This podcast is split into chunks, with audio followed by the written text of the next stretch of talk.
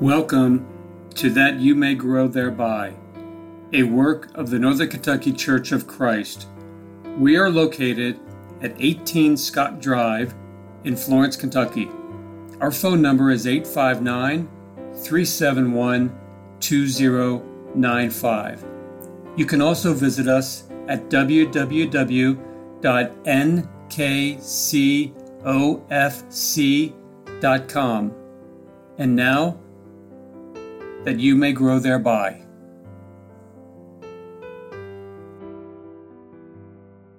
Thank you for listening to That You May Grow Thereby.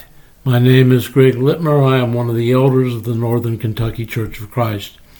In this episode, I'd like to begin by just acknowledging the fact that we are now in the midst of a midterm election, and in just two additional years, we will be in the midst of a presidential election. And politics are important, no doubt about that. But I really want to ask this question Does it really matter who the emperor is? Again, let me state that another way. Does it really matter who the president is, or who the king is, or who the superintendent is? Does it really matter? Government, my friends, is of God. Now, by that I do not mean a particular form of government, but rather government in general. In Romans chapter 13, verses 1 through 7, Paul wrote the following to the brethren in Rome, which was the seat of government at that time, the following instructions. Let every person be in subjection to the governing authorities, for there is no authority except from God, and those which exist are established by God. Therefore, he who resists authority has opposed the ordinance of God, and they who have opposed will receive condemnation upon themselves. For rulers are not a cause of fear for good behavior, but for evil. Do you want to have no fear of authority? Do what is good, and you will have praise from the same, for it is a minister of God to you for good. But if you do what is evil, be afraid, for it does not bear the sword for nothing for it is a minister of God, an avenger who brings wrath upon the one who practices evil. Wherefore it is necessary to be in subjection, not only because of wrath, but also for conscience sake. For because of this you also pay taxes, for rulers are servants of God, devoting themselves to this very thing. Render to all what is due them tax to whom tax is due, custom to whom custom, fear to whom fear, honor to whom honor. During the days of the first century, as the New Testament was being written and the historical events detailed within it were actually taking place, Rome was the dominant power. Most of us, I am aware, I'm sure, are aware that the term Caesar was used to refer to the Roman emperor. But beyond that, probably for many of us, our knowledge is generally pretty fuzzy but I'd like to give you just a brief rundown of the various Caesars of New Testament times. The first man to actually wear the title of emperor was Octavius. He is better known by most as Caesar Augustus. He reigned from 27 BC to 14 AD. It was during his reign that Jesus was born. In Luke chapter 2, verses 1 through 7, we find this written now it came about in those days that a decree went out from Caesar Augustus that a census be taken of all the inhabited earth. This was the first census taken while Quirinius was governor of Syria, and all were proceeding to register for the census, every one to his own city. And Joseph also went up from Galilee, from the city of Nazareth to Judea, to the city of David, which is called Bethlehem, because he was of the house and family of David in order to register, along with Mary, who was engaged to him and was with child. And it came about that while they were there, the days were completed for her to give birth. And she gave birth to her firstborn son, and she wrapped him in cloths and laid him in a manger, because there was no room for them in the inn. Octavius was the adopted son of Julius Caesar. When he became emperor, a feat accomplished by his defeat of Mark Antony of Antony and Cleopatra fame, he took upon himself his father's name as the official title of his position. Therefore, all Roman emperors were known as Caesar. The next Caesar was Tiberius. He reigned from 14 AD to 37 AD. Luke, the historian, takes great care to inform us that the majority of the events recorded in the Gospels took place during his reign. If we move over just one chapter in the Gospel of Luke to chapter 3 and look at verses 1 through 3, we find the following. Now, in the fifteenth year of the reign of Tiberius Caesar, when Pontius Pilate was governor of Judea, and Herod was tetrarch of Galilee, and his brother Philip was tetrarch of the region of Iturea and Trachonitis, and Lysanias was tetrarch of Abilene, in the high priesthood of Annas and Caiaphas, the word of God came to John, the son of Zacharias, in the wilderness. And he came into all the district around the Jordan, preaching a baptism of repentance for the forgiveness of sins. When the chief priests and scribes sent people seeking to ensnare Jesus in Luke 20 by asking, Is it lawful for us to pay taxes to Caesar or not? That Caesar was Tiberius. We all remember the Lord's answer. Jesus said, Render to Caesar the things that are Caesar's, and to God the things that are God's. When the Jewish leaders threatened Pilate in John 19 because he was seeking to release Jesus as an innocent man, they said, If you release this man, you are no friend of Caesar. Everyone who makes himself out to be a king opposes Caesar. Tiberius was that Caesar. When Pilate said, I shall crucify your king, and the chief priests answered, We have no king but Caesar, Tiberius was that Caesar.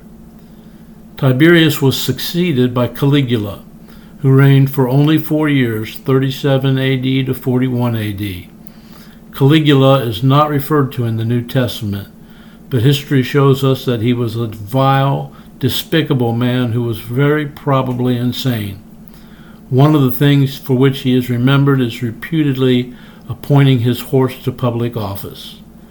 Next came Claudius, he reigned from 41 to 54 AD. If we turn to Acts chapter 11, looking at verses 27 through 30, we find the following. Now at this time some prophets came down from Jerusalem to Antioch, and one of them, named Agabus, stood up and began to indicate by the Spirit that there would certainly be a great famine all over the world. And this took place in the reign of Claudius. And in the proportion that any of the disciples had means, each of them determined to send a contribution for the relief of the brethren living in Judea. And this they did, sending it in charge of Barnabas and Saul to the elders. As we can see, Claudius was the emperor during the time of the great famine in Judea, when the church in Antioch sent relief by the hands of Paul and Barnabas to the elders of the churches in that region. If we move over to Acts 18, verses 1 and 2, we need to read of another act of Claudius that directly affected the early history of the church. Those verses say, After these things he left Athens and went to Corinth, and he found a certain Jew named Aquila, a native of Pontus, having recently come from Italy with his wife Priscilla, because Claudius had commanded all the Jews to leave Rome. He came to them. A Roman historian by the name of Suetonius mentions an expulsion of the Jews from Rome by Claudius. He says that it was due to continued disturbances and riots among the Jews in Rome. Because of a statement he makes concerning one Christo, which most believe to have been a corruption of the word Christ, it has been thought by many that these riots in Rome may very well have been attacks by the unbelieving Jews upon the Jewish Christians just like it had happened in Jerusalem, Antioch, Iconium, Lystra, Thessalonica, and Berea. It is important to understand that in the beginning of the church, the Romans did not discriminate between Jews and Jewish Christians. They simply viewed Christianity as a sect of Judaism. Claudius was followed by Nero, who reigned from 54 to 68 AD. In Acts 25, we find Paul before Porcius Festus, who had succeeded Felix as governor of Judea.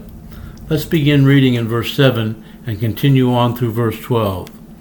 And after he had arrived, the Jews who had come down from Jerusalem stood around him, bringing many and serious charges against him which they could not prove, while Paul said in his own defense, I have committed no offense, either against the law of the Jews, or against the temple, or against Caesar.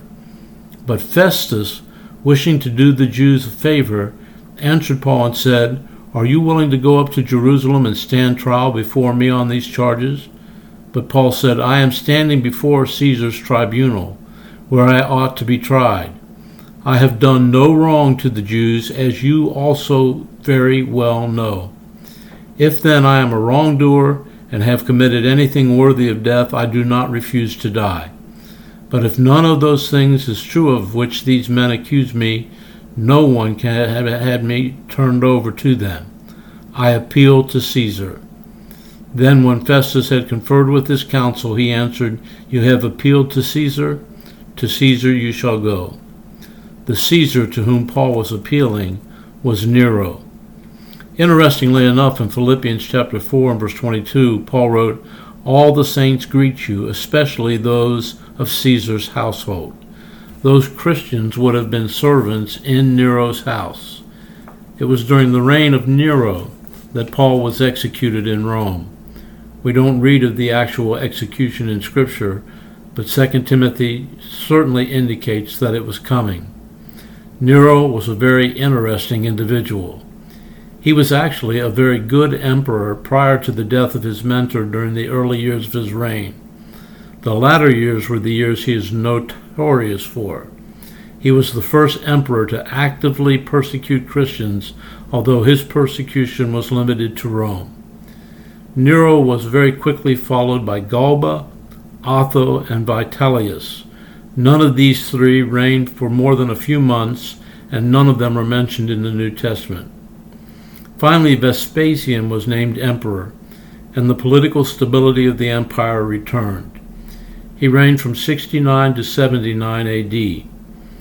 While he is not specifically named in the New Testament, he was very important indeed to New Testament history. At the very time he was named emperor, he was in the process of laying siege to the city of Jerusalem. He returned to Rome and left the task of completing the destruction of Jerusalem to his son Titus. Titus completed the job the next year, in 70 AD. Let's look now at Matthew chapter 24, verses 15 through 22, where Jesus spoke of the coming destruction of Jerusalem. He said, Therefore, when you see the abomination of desolation which was spoken of through Daniel the prophet, standing in the holy place, let the reader understand. Then let those who are in Judea flee to the mountains, and let him who is in the field not turn back to get his cloak. But woe to those who are with child and to those who nurse babes in those days. But pray that your flight may not be in the winter or on a Sabbath, for then there will be a great tribulation such as has not occurred since the beginning of the world until now, nor ever shall. And unless those days had been cut short, no life would have been saved, but for the sake of the elect, those days shall be cut short. The siege of Jerusalem was led by Vespasian, and it must have been something to behold. The Roman army totally cut off the food supply to the city and removed any hope of Jerusalem receiving outside help. Josephus, the Jewish historian, tells us that starvation was rampant and every kind of disease that accompanies such a terrible time. It is reported to have been so bad that people actually ate their own children who had died. Jews murdered their fellow sufferers in order to plunder their houses in search of food. When the Romans did come in, they slaughtered the Jews in such numbers that Josephus wrote that blood ran as a mighty current through the streets. He reported that over a million and a half Jews were sla- uh, slaughtered. Did you note in verse 22 of Matthew 24 that Jesus said, And unless those days had been cut short, no life would have been saved, but for the sake of the elect, those days shall be cut short? The point is that, relatively speaking, the siege was short and when Vespasian had to return to Rome for his appointment as emperor, the siege was actually suspended for a time. So while he is not mentioned by name, Vespasian played a tremendously important role in New Testament history. He was followed in the role of emperor by Titus, his son, in 79 AD, but Titus died in 81 AD. The final emperor of New Testament times was Domitian, who reigned from 81 to 96 AD. It was during his reign that John wrote the book of Revelation. Domitian was the first emperor to institute a systematic, empire wide persecution of the saints. As we've said before, Nero's persecution was limited to Rome itself. Now, recognizing that the book of Revelation was written in signs and symbols, let's see if Domitian is in there. I believe it he is. In Revelation 13, verses 1 through 3, we find, And he stood on the sand of the seashore. And I saw a beast coming up out of the sea, having ten horns and seven heads. And on his horns were ten diadems, and on his heads were blasphemous names. And the beast which I saw was like a leopard, and his feet were like those of a bear, and his mouth like the mouth of a lion. And the dragon gave him his power and his throne and great authority. And I saw one of his heads as if it had been slain, and his fatal wound was healed. And the whole earth was amazed and followed after the beast. In order to understand and appreciate what was being seen here by John in his vision, we need to remember a vision that Daniel had in Daniel chapter 7. Daniel saw four great beasts arise out of the sea. The first was like a lion with a man's mind. The second was like a bear. The third was like a leopard with four wings and four heads. But the fourth was not compared to any animal. It was stronger than the first three and was dreadful and terrifying and extremely strong. This vision of Daniel's paralleled the dream of Nebuchadnezzar in Daniel chapter 2. In that dream, in Daniel chapter 2, four kingdoms were represented. The first was Nebuchadnezzar's own Babylonian kingdom. It was to fall and be replaced by the Medo Persian Empire. Then was to come the Macedonian Empire, led by Alexander the Great. And the fourth and most powerful kingdom would be Rome. The beast in John's vision, I believe, is the Roman Empire, an active agent of Satan under his influence and exercising great power and authority through him as it waged war against God and righteousness. I believe that the statement in verse 3 and I saw one of its heads as it had been slain, and his fatal wound was healed, and the whole world was amazed and followed after the beast. I believe that refers to the coming of Domitian and the reinstatement of the policy of persecution against the children of God. I believe that both Nero and Domitian are again seen in Revelation 17 with the Holy Spirit's explanation of the beast. Look at verses 8 through 11. The beast that you saw was and is not, and is about to come up out of the abyss and to go to destruction. And those who dwell on the earth will wonder, whose name has not been written in the book of life from the foundation of the world, when they see the beast that he was and is not and will come. Here is the mind which has wisdom. The seven heads are seven mountains on which the woman sits. The seven mountains are the seven hills upon which the city of Rome was built. The woman is their city itself. And they are seven kings. Five have fallen, one is, the other has not yet come, and when he comes he must remain a little while. And the beast which was and is not is himself also an eighth, and is one of the seven, and he goes to destruction. This, I believe, is Domitian, the reemergence of the policies of Nero, only worse. He was the first emperor to persecute Christians systematically and empire wide. I believe the book of Revelation was written to encourage and uplift those suffering Christians under Roman persecution and to ensure all Christians of all time that the Lord and righteousness will ultimately be victorious and exhort to faithfulness in all kinds of times. You know, my friends, I look back over this list of men and I marvel. These were the most powerful men on earth at the time. They reigned over the most powerful empire ever to have, exist- have existed to that point in history. Relatively speaking, in terms of absolute power, each of those men was more powerful and exercised more control than any president of the United States ever has or ever will. The Roman Empire is gone, and they are gone, and for us they are best remembered as their lives related to an obscure carpenter turned preacher from the village of Nazareth of Galilee, Jesus the Christ. So, the truth be told, it really doesn't matter who the emperor is. What matters is Jesus. Whoever becomes president of this country, it doesn't matter. The Most High rules in the kingdom of men. I hope you give consideration to these thoughts.